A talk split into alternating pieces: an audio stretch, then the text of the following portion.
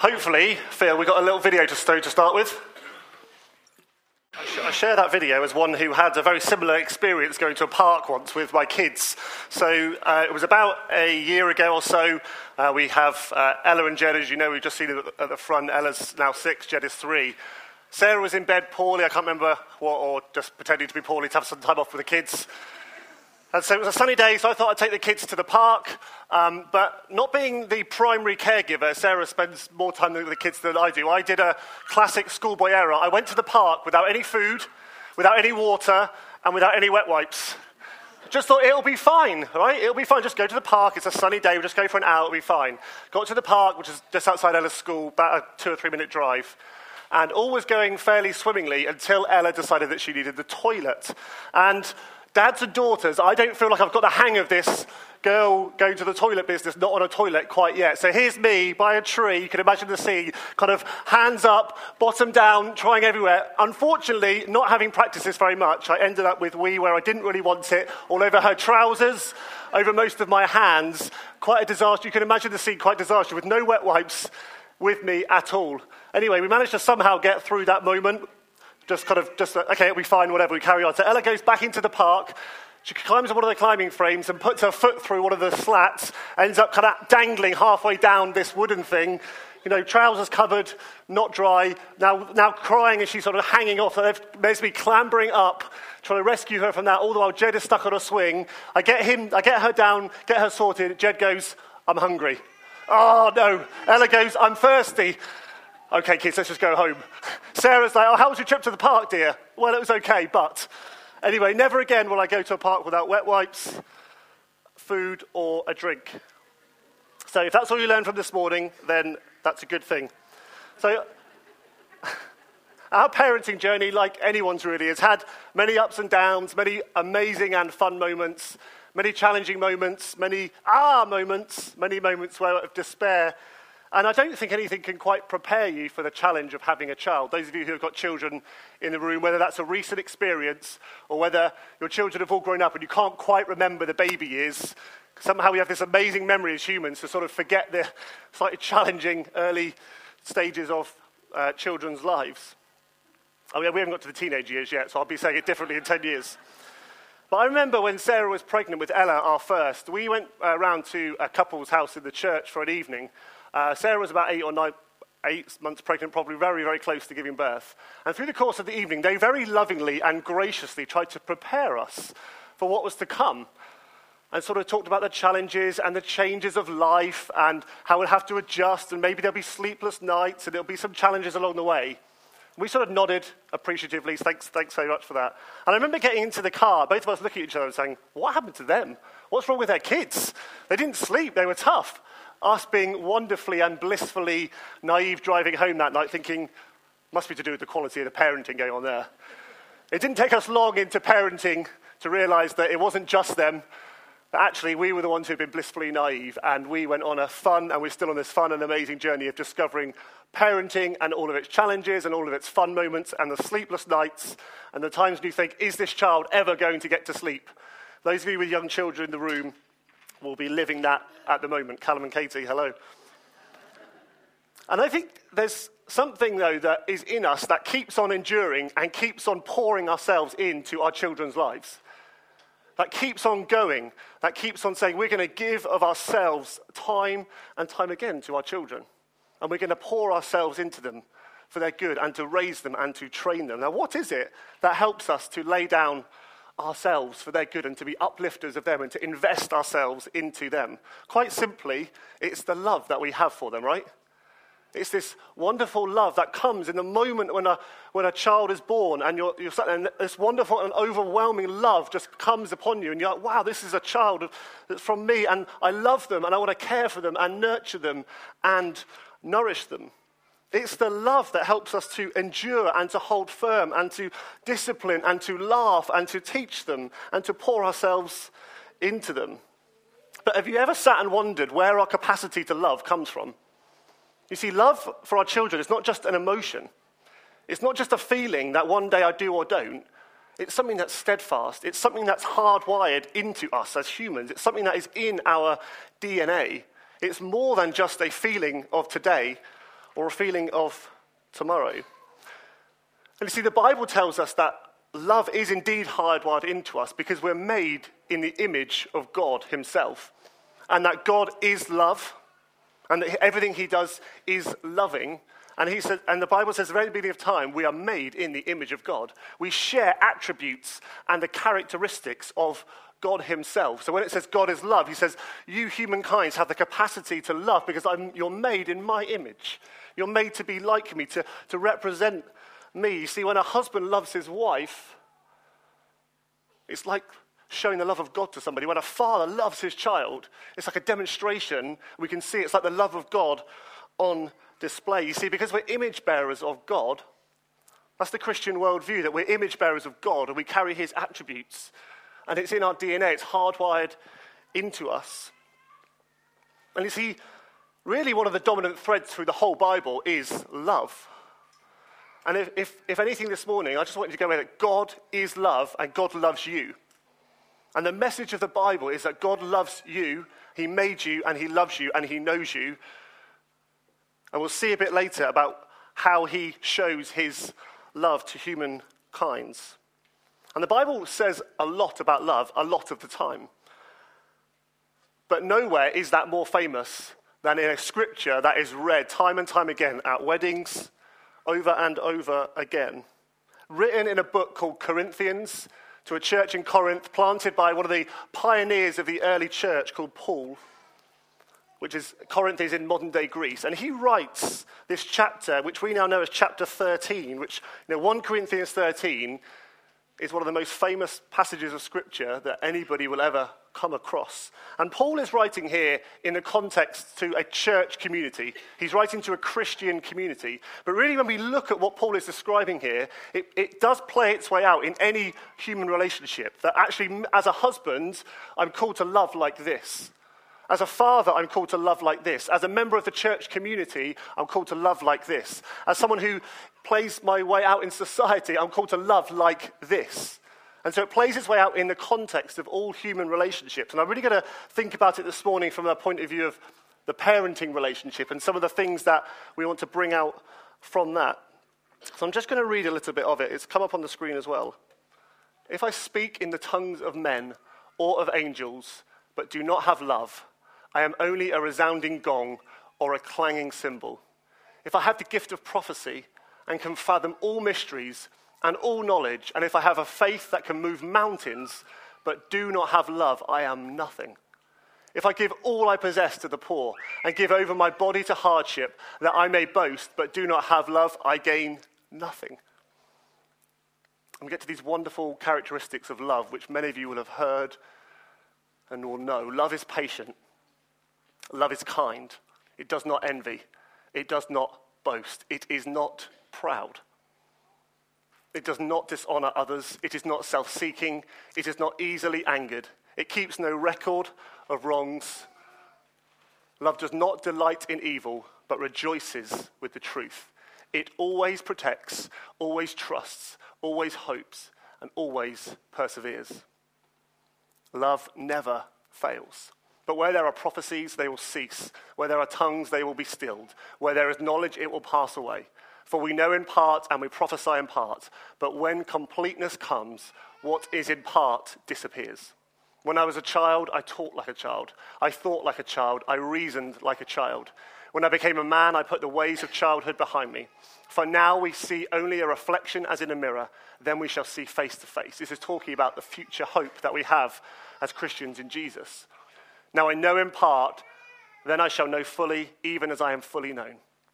And now these three things remain faith, hope, and love. But the greatest of these is love.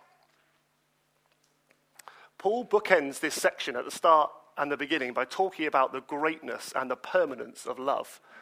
He starts off by talking about, about the wonder of love and about actually how we can act in any way, but if it's not out of love, it's like nothing, it's empty. And then he ends it by talking about the greatness and the permanence of love. Love never fails. It's the greatest out of all these things remain, and it's a permanent thing that goes on and on. You see, when, I, when, I'm, when I'm thinking about this in the context of parenting, if I, if I discipline my child but not out of love, it's empty. if I buy my children every gift under the sun and give them all the money in the world, but I don't love them, it's like I gain nothing. Like everything is formed and, and f- f- flows through love. You see, we only have in the English language one use of the word love. So we say, I love you as much as I love my Xbox, or I love my favourite football team, which for me is Plymouth Argyle. Many of you may not even know who they are. Some people do. So we, we, just use, we just, it's the same word, but in the Greek, which this text is written in, they have many different uses. They have many different words to describe love. And the word that Paul is using here is agape love or agape love, which is like a love that is self sacrificing. It's giving of yourself, it sacrifices everything for the good of others. It's love that doesn't change, it's love which doesn't give in order to get back. It's love which gives and gives and keeps on giving and endures. So when we're thinking about love here, it's this love which is pouring and giving and self sacrificing. It's the kind of love that is being talked about here. And Paul isn't writing and saying, here's a list of emotions. I feel patient today. I feel kind today. He's like, no, love is demonstrated in action. Love means patience. Love is patience. Love is kindness. And that's why, in the middle of these passages, we get these 15 characteristics that Paul talks about. This is what love looks like. Love in action looks like agape love, self sacrificing love, looks like giving of yourself. It looks like not being self seeking. It looks like patience and kindness and not being easily angered. You know, in the context of parenting, it means that we love our kids and we're patient with them even when it's at 3 a.m. in the morning, even when there's a toddler tantrum, even in the mystery of the teenage years. It means that we don't dishonor our children, but we always seek to honor and uplift and encourage and, and bring, bring honor to them and to be uplifters of them in their lives. It means, as a parent, we, we seek to not be self seeking, but to be serving to our children. Parenting can sometimes feel like a one way ticket, right? Where you're pouring yourself out, you're not sure if anything's going in, and not sure if anything's coming back. But actually, agape love, it's this pouring in, it's this self sacrificing, not because of what you get back, but because love is not self seeking. Love is giving and giving and keep on giving of yourself. And the last of these 15 characteristics that Paul lists is that love always protects and it always perseveres. And he says, Love doesn't give up. Love keeps on going. It keeps on pouring in through the ups and the downs of life and the ups and downs of parenting. The greatness of agape love is that it keeps on giving and it keeps on bearing and believing and hoping and enduring. That's the greatness of love that Paul is talking about here in 1 Corinthians 13. But I don't know about you, but if I held a mirror up of 1 Corinthians 13 against myself, I would know that I very often do not act in the way that 1 Corinthians 13 demonstrates. I would know that I am not always patient. I would know that I am not always kind. I would know that I get angry. I would know that there are times my motivations are self seeking. I would hold up a mirror and I'd, go, I'd look at 1 Corinthians 13 and go, do you know what, that is not like me all of the time. I fall short of that. And I suspect, and I would imagine, and I would believe that everybody in this room would go, do you know what? If I held a mirror up, that I too would know that, that I don't, these 15 characteristics are not demonstrated in my life all the time in, any, in all my human relationships. And for many of us, when that happens, we either feel guilty, oh, I got angry with my kids again. I feel guilty. Or we wish we could be better. I must do better. I must try harder. I must strive to be different. I must strive to just be a little bit more patient with my children. And I think in our culture, whether or not you would call yourself a Christian this morning, you would recognize that those characteristics of love are not always things that you demonstrate, are not always things that you live out in your life. You'd say, Well, I'd like to show that kind of agape love, but how do I do that? And at large, our culture would say it's found in something, or found in ourselves, or it's found in, in, in self help, all those kind of things. But the message of Christianity is that true love, true transformation, true change isn't found within ourselves. It isn't found through self help. It isn't found through Google searching, but it's found in a person. A person called Jesus Christ, the one man who walked the earth and all the time, every time, demonstrated agape love. You could replace 1 Corinthians 13, the word love, with Jesus. Jesus is patient, Jesus is kind. Every word where it says love, that is what Jesus was like. You will, if you read this book, the gospel accounts, you will see Jesus Christ acting out of love. He always sought to love and to bless and to honor others. You'll see somebody who always humbled himself for the uplifting of others. You'll see somebody who was never self seeking. And you'll see somebody whose life was characterized by love for those that society would never love. For the poor, the tax collector, the prostitutes, the sinner, the sick, the broken, people from every tribe and nation, God says, Jesus says, I'm going to demonstrate what love looks like to all these people. But more than his life, more than Jesus' life, it's his death on the cross which demonstrates his ultimate and unconditional love for us. Jesus, on the first Easter, willingly hangs on a wooden cross, betrayed by everybody he knew, by his friends and his family, beaten and tortured and rejected. And he hangs on a wooden cross as the ultimate demonstration of love and of giving of himself for the good of all mankind. He hangs on the wooden cross, carrying all the weight and the pain of mankind's rebellion and wrongdoing to deal with the problem, not of external, but of the real problem, the human heart. And he hangs there to deal with the issue of the human heart, the rebellion that we have all committed against God. The Bible puts it like this in a book called 1 John Dear friends, let us love one another, for love comes from God. Everyone who loves has been born of God and knows God. Whoever does not love does not know God, because God is love. This is how God showed his love among us. He sent his one and only Son into the world, that we may live through him. This is love. Not that we loved God but that he loved us and sent his Son as an atoning sacrifice for our sin. He hung on a wooden cross to demonstrate the love of God and to redeem mankind. Jesus' love was never tainted by selfishness or pride. It never fatigued. It never changed. It still never changes. It never fails. It never ends. He chose to love us, not because we loved him first, but because he loves us and because God loves you. Jesus is the ultimate example of agape love in action. If you want to know what true love looks like, if you want to know what, how to live true love in your life, look to Jesus, who selflessly lays down his life to restore all that had been lost through man's rebellion and man's wrongdoing, and to deal decisively with the issue of the human heart. And by looking to his example, by inviting him to be first and central, by asking for his help through his spirit, by imitating him, he changes us and we become more like him. We learn to love like he loves us, sacrificially, unconditionally. Agape love. Parents this morning, I just want to say God doesn't ask you to parent in your own strength. If you want to know how to truly love, look to Jesus. Lean upon him. Ask him.